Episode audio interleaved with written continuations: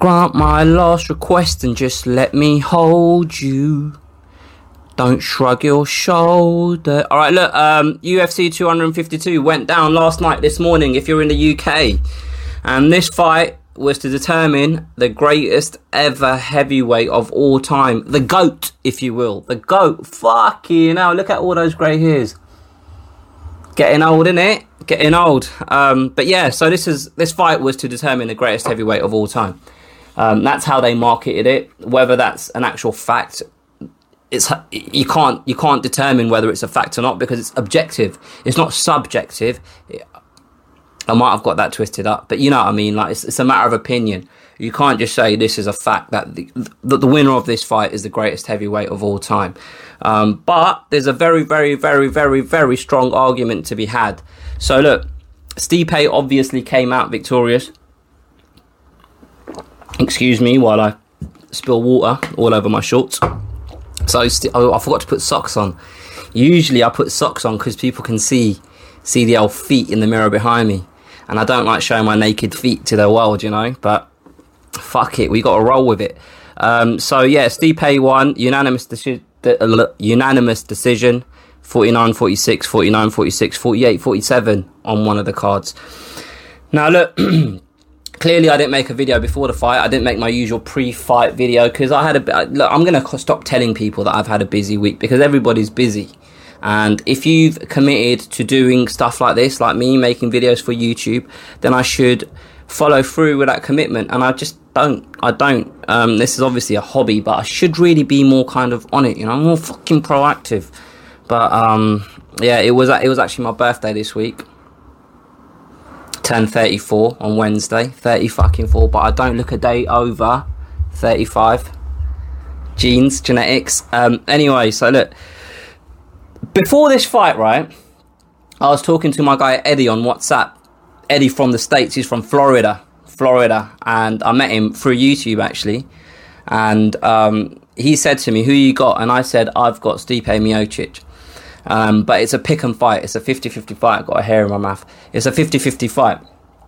And the reason I had Stipe Miocic, I felt like, right, and my my evaluation before this fight happened may be incorrect, but the way I saw it is Daniel Cormier was focusing on oh I gassed, I had a bit of a back injury which left my my kind of my body exposed to strikes and blah blah blah etc etc he was finding i wouldn't want to say excuses but reasons why stipe won. Like deficiencies in his own game which is good. It's good to identify um, things that you can improve on. But the things that he was identifying were down to injury and fatigue rather than technical deficiencies. And with that being said if you if you in your head think that the reason I lost is because um, isn't to do with how I fought technically, it's more down to do with exterior kind of inf- exterior influences, then it kind of spells out to me that going into the fight, you're not actually going to make many changes. One thing that I liked about what Cormier said before the fight is Stipe Miocic is a very strong wrestler. I can't just, it's not as simple as just going in there and taking him down. Do you know what I mean? Like, I don't know why, like, there was a lot of noise about, oh, you know, um, Daniel Cormier, all he's got to do is, like, wrestle Stipe Miocic. Like, Stipe Miocic doesn't know how to wrestle. Like, Stipe Miocic doesn't, doesn't know how to get up if he's been taken down. Like, it kind of felt like Stipe Miocic has been, had been disrespected a little bit in the build up to the fight. And I can see why, because obviously Daniel Cormier, you know, um, it was his retirement fight and, you know, it was with to do with his legacy and this, that, and the other, blah, blah, blah, etc., etc., etc. But I, maybe it's just my perception, but I just felt like Stipe Miocic wasn't kind of being talked about the same way Daniel Cormier was.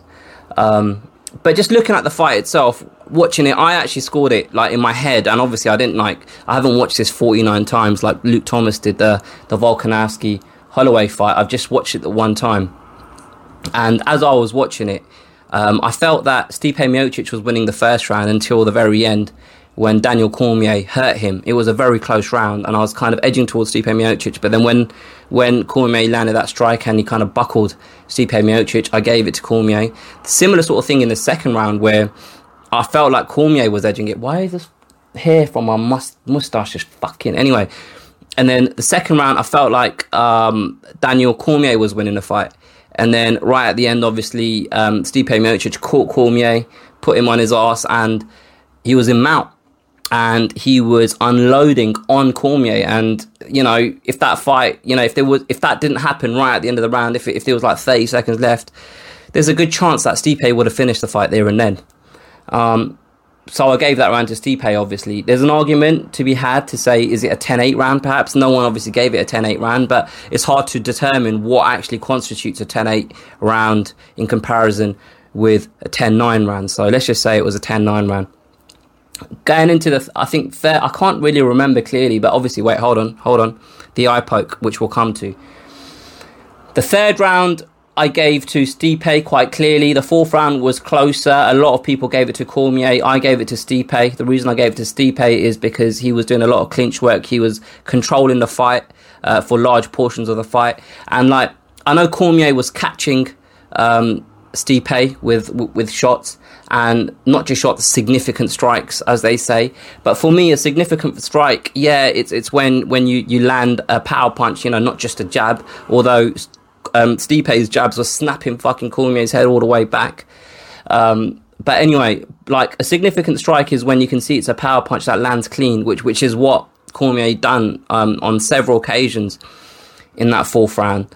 But also, I think you need to take into consideration how that affects the guy that's getting hit.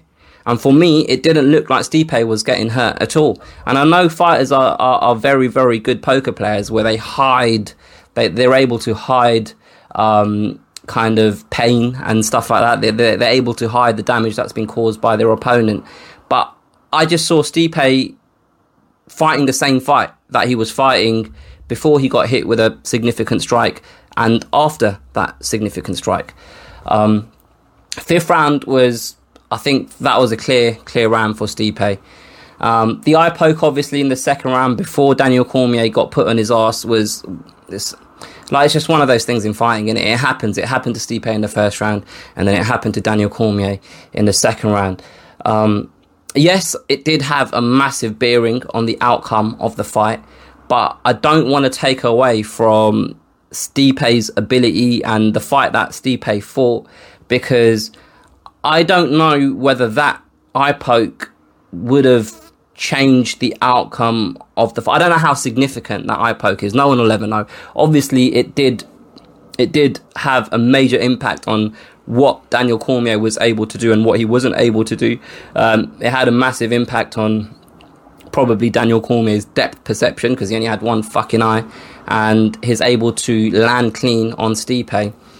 But like, if that hadn't have happened, was Daniel Cormier going on to win that fight? One will never know. One will never know. But I just, it's a bit of a sad, sad situation. It's a sad, sad situation. What song is that? Anyway, um, it's a sad situation for Daniel Cormier because like this was it, innit? This was his last fight. This was his last dance, and for an eye poke to have an impact on the result, that's kind of Daniel Cormier's career in a nutshell. You know, like there was all this talk about Daniel Cormier being the GOAT and all of that. And even if Daniel Cormier won this fight, I don't know whether I would necessarily say he's the greatest mixed martial artist of all time. Um, I definitely rank him up there. I definitely say he is one of the best that ever did it but he came along in an era where Jon Jones is present. And I don't know, even though he held two two championships in two weight classes, and you can put an asterisk on his light heavyweight reign if you want, because obviously Jon Jones wasn't available. I tend not to because that was Jon Jones' own doing. So, like, Cormier can't control Jon Jones's misdemeanors outside of the octagon. All he can do is fight the people that are put in front of him. And he literally beat everyone in that light heavyweight division apart from Jon Jones. Um, moving up to heavyweight, um, I don't know whether his heavyweight run and, and, and, and you have to look at his heavyweight run as a whole, like before he became champion and once he was champion. Um, but before he became champion, when he was up and coming, he literally beat everyone handedly, handedly.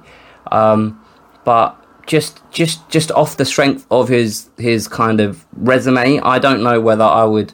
Clearly not now. Now that he lost this fight against Stipe, but just even if he had won it, I, I don't know whether I'd be comfortable saying he's the best that ever did it. Um, one thing that I will say is if Daniel Cormier does retire, I think it's important to note that this is a man that if one day I have children, people that do have children, this is a man that you'd be happy for your children to look up to. Like he's a stand-up guy. He's done well in life. He's made shitloads of money. He's he's achieved so much in his chosen uh, professions as a as a as a wrestler to start with, and then a mixed martial artist. Um, he just seems like a really nice guy. Everyone seems to like him. He's doing life the right way, innit? So even if he's not the greatest of all time, like being a mixed martial artist is a small portion of your entire life and not to get too fucking deep, but like, like I don't know whether in the grand scheme of things it's that important to be called the greatest mixed martial artist of all time. Is it really that important when you seem to be living a life where your missus is happy, your kids are happy, everyone around you happy, you got friends, family that adore you, like he he lives a fucking good life. And that's all anyone can ever want from life, I suppose and like he's going to be present as a commentator, as an analyst for years to come. And as time goes on, like all of these asterisks and things that have happened and, and arguments about how just how good Daniel Cormier is, all of that dust is going to settle. And at the end of the day, you're going to see a man that was a champion in two different weight classes, that has a decorated CV in terms of all of the people that he's beaten along the way um, and a man that's just a success in life.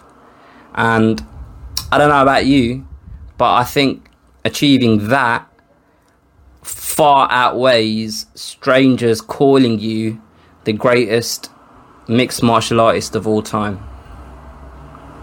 That's my that's my opinion on it. Um, obviously, as the fight happened, I don't know whether it was during the fight or after the fight. Jon Jones started piping up on Twitter put up or shut up. Either you're going to fight or you're not. And I understand that there's, you know, an argument with the powers that be about how much you deserve or you think you deserve to be paid, etc., etc. Um, but the fact, I think it's going to rain. The fact of the matter is, like, it. it feels like a very calculated move on the part of Jon Jones. Like,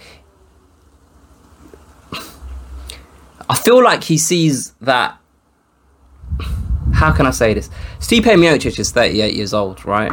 And I don't know. I just feel like rather than a man stepping up into the next weight division to see just how good he is or to strive for greatness, it feels like he sees gaps and he sees um, he sees things that he can exploit in different fighters in the heavyweight division which is why he now is choosing to kind of step up.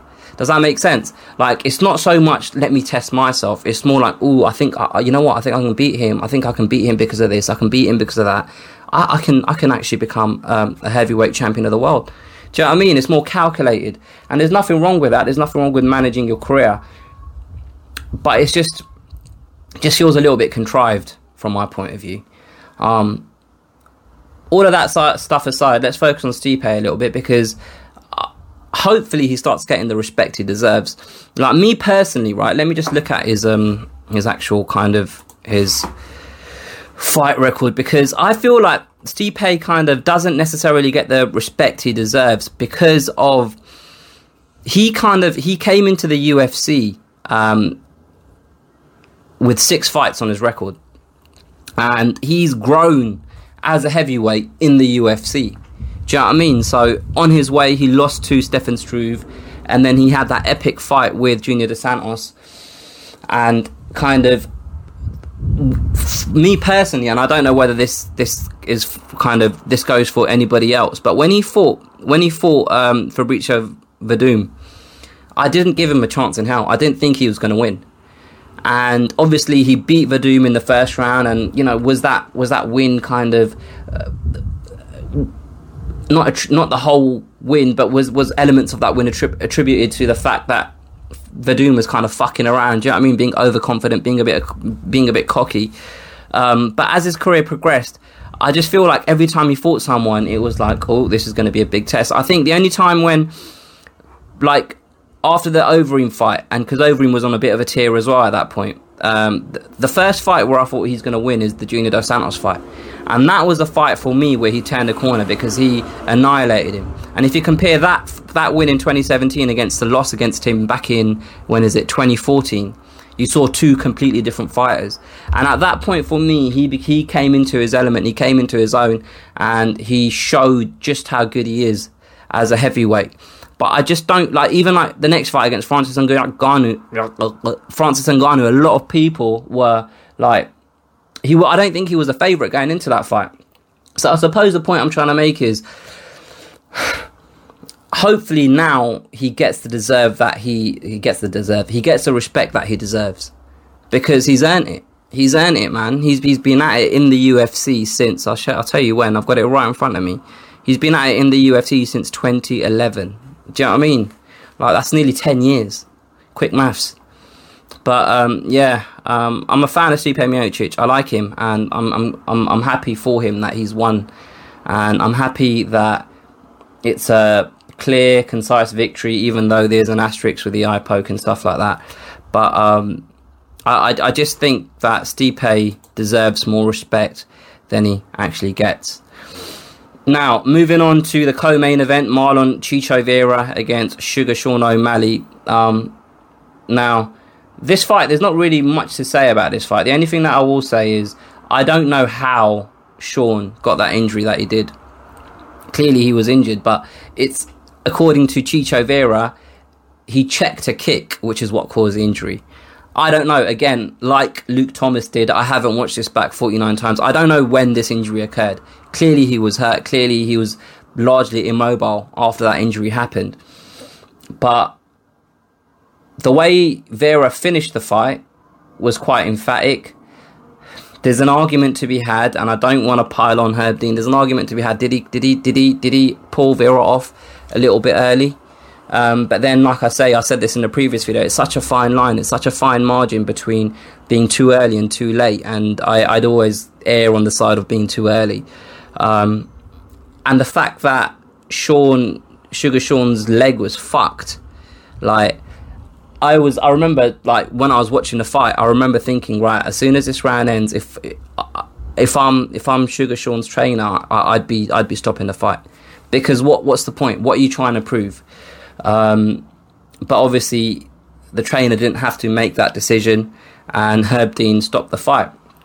Now, before the injury itself, I felt like Sugar Sean was dominating the fight. I felt like he was um, maintaining distance well. He wasn't letting Vera um, come in striking range. He was keeping him, keeping Vera on the end of kicks, and then he was throwing the odd, odd punch over the top, etc. Sugar Sean was fighting a very clean, very intelligent fight. Sugar Sean O'Malley is a very, very, very good fighter. Um, look, I'm not a, a, huge fan of Sugar Sean, the Sugar Sean show outside of the octagon, and maybe that's got something to do with my age because his sense of humor and the stuff that they talk about. I tried watching his podcast um, a little while back, and the kind of conversations that they were having, they were they were talking about like Twitch and playing computer games and stuff, and I don't play a computer, so it just wasn't for me. Um, and I'm not going to sit here and say there's something like, oh, you know, he I don't like him. I know it's just he's just very young compared to me, so just not my cup of tea, I suppose. But um, like he's got he's he if he hasn't already, he should have your respect as a mixed martial arts fan because he is um, a very very accomplished fighter. And for me, depending on how long um, this injury takes to heal and it takes Sugar Sean O'Malley to come back, this fight needs to be run back because the circumstances um, in which um, Marlon Vera won this fight, it's inconclusive. Do you know what I mean? It's inconclusive. It, you can't say that Vera is a better fighter because because of the injury. Now, look, even if even if the injury was caused by Vera checking a kick, even if that's the case, um, then you have to give you have to give Vera full credit for winning this fight.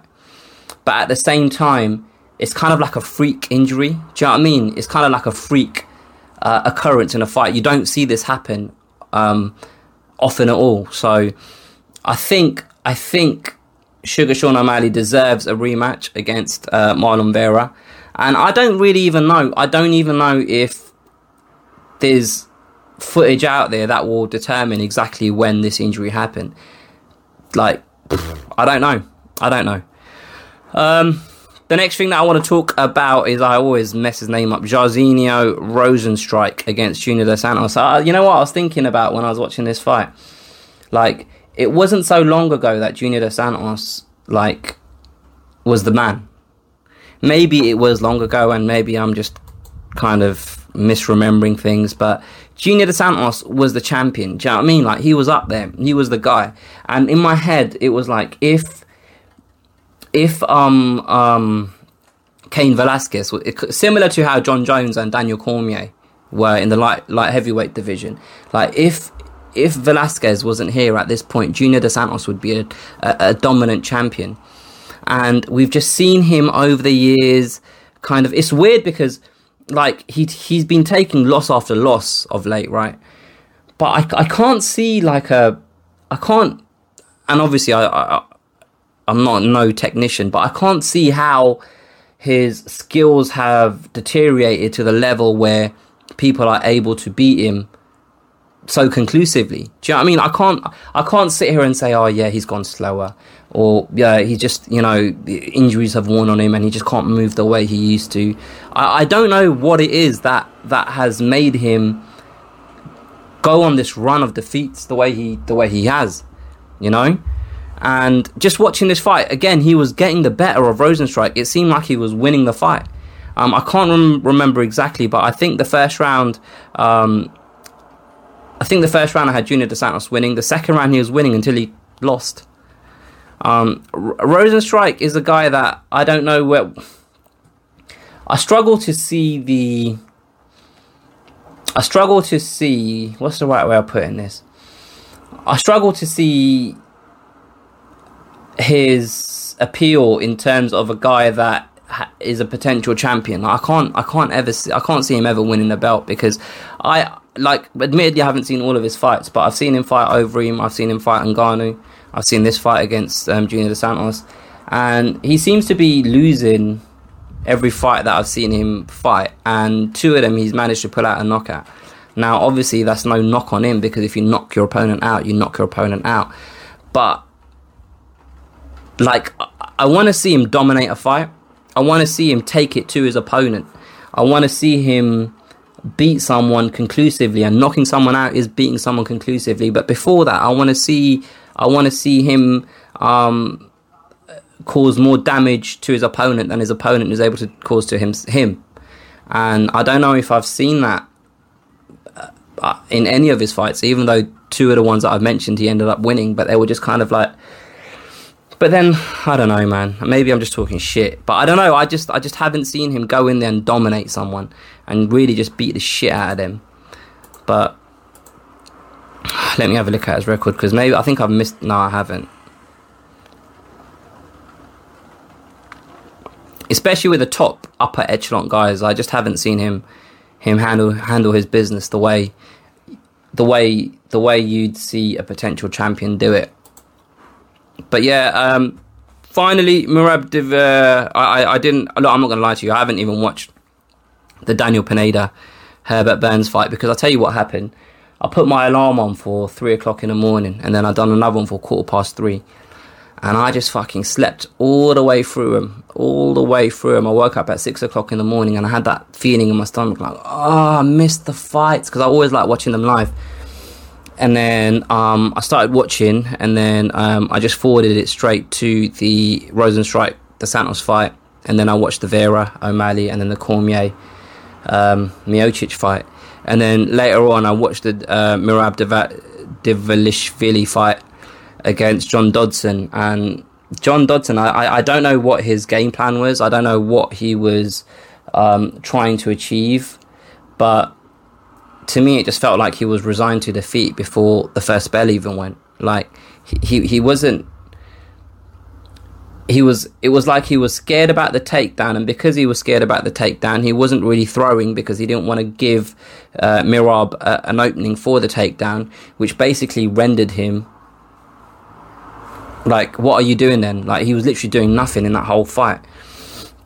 And it's a bit harsh to say uh, because this is a guy that you know challenged for the belt once upon a time, but he just, I mean, I don't, I, it was just like he was waiting to get taken down. And in in that in in that time when he's waiting to get taken down, Merab was landing strikes. How's Merab out striking John Dodson? The guy, he's he's an accurate, fast striker. Like I don't know. It just it just felt like he was very very inactive, and he just got dominated. And even going into the third round, because it's not like he was hurt, and it's not like um, Merab had done anything that that really got Dodson's attention by way of strikes, etc. So when you're when you're already two rounds down, it's easier said than done. I know, but it, I would have expected him to just go for it. You know, go for it, fucking go for it, and um, he didn't. He didn't, and. Um, and this is the result just a whitewash 30 27. It was a good card, man. I enjoyed it. I enjoyed the fights. Um, yeah, I mean, I, I don't know whether the undercard was as stacked as it could have been, and I know it's difficult with a, you know in these times of pandemic, but I, I just felt like this card was lacking something, and for all of the talk before the fight, before the you know the fights, about you know this being um, you know for the for the greatest heavyweight of all time and this that and the other yada yada yada blah blah blah. It, I, I was I wasn't really that kind of excited for the whole card, as it were. There wasn't any fight really that really, you know, grabbed me and, and, made me think, oh, I can't, I can't wait for this fight. I can't wait for this fight. So yeah, it is what it is. Let me know what you guys think. Put your comments below. Let me know what you think about the stuff that I've said throughout this video. Let me know what you guys think about the fight itself, the Stipe Miocic and Cormier fight. Do you think those eye pokes had um, a lot to do with the outcome of the fight? Just share your thoughts, man. Just share your thoughts. I always uh, respond to comments, apart from ones that are like rude and ignorant and fucking childish. Um, but apart from that, I do I do respond, man. Um, so yeah, that's it. That is my recap of UFC 252. Um, if you haven't already, subscribe, like, comment, share, all of that bollocks. Um, one thing that I will say is, um, like these kind of longer videos always go on my podcast thing before because it's so much easier to to upload stuff on there just as a, audio file. It doesn't take as long. Um, so go in the go in the description below, and you'll see all of my all of my kind of um, links to different podcast platforms. So whichever one you use, you can find my podcast there. Subscribe, and this shit will be up there sooner before it goes on YouTube. Um, but yeah, that's it. I'll catch you guys next time.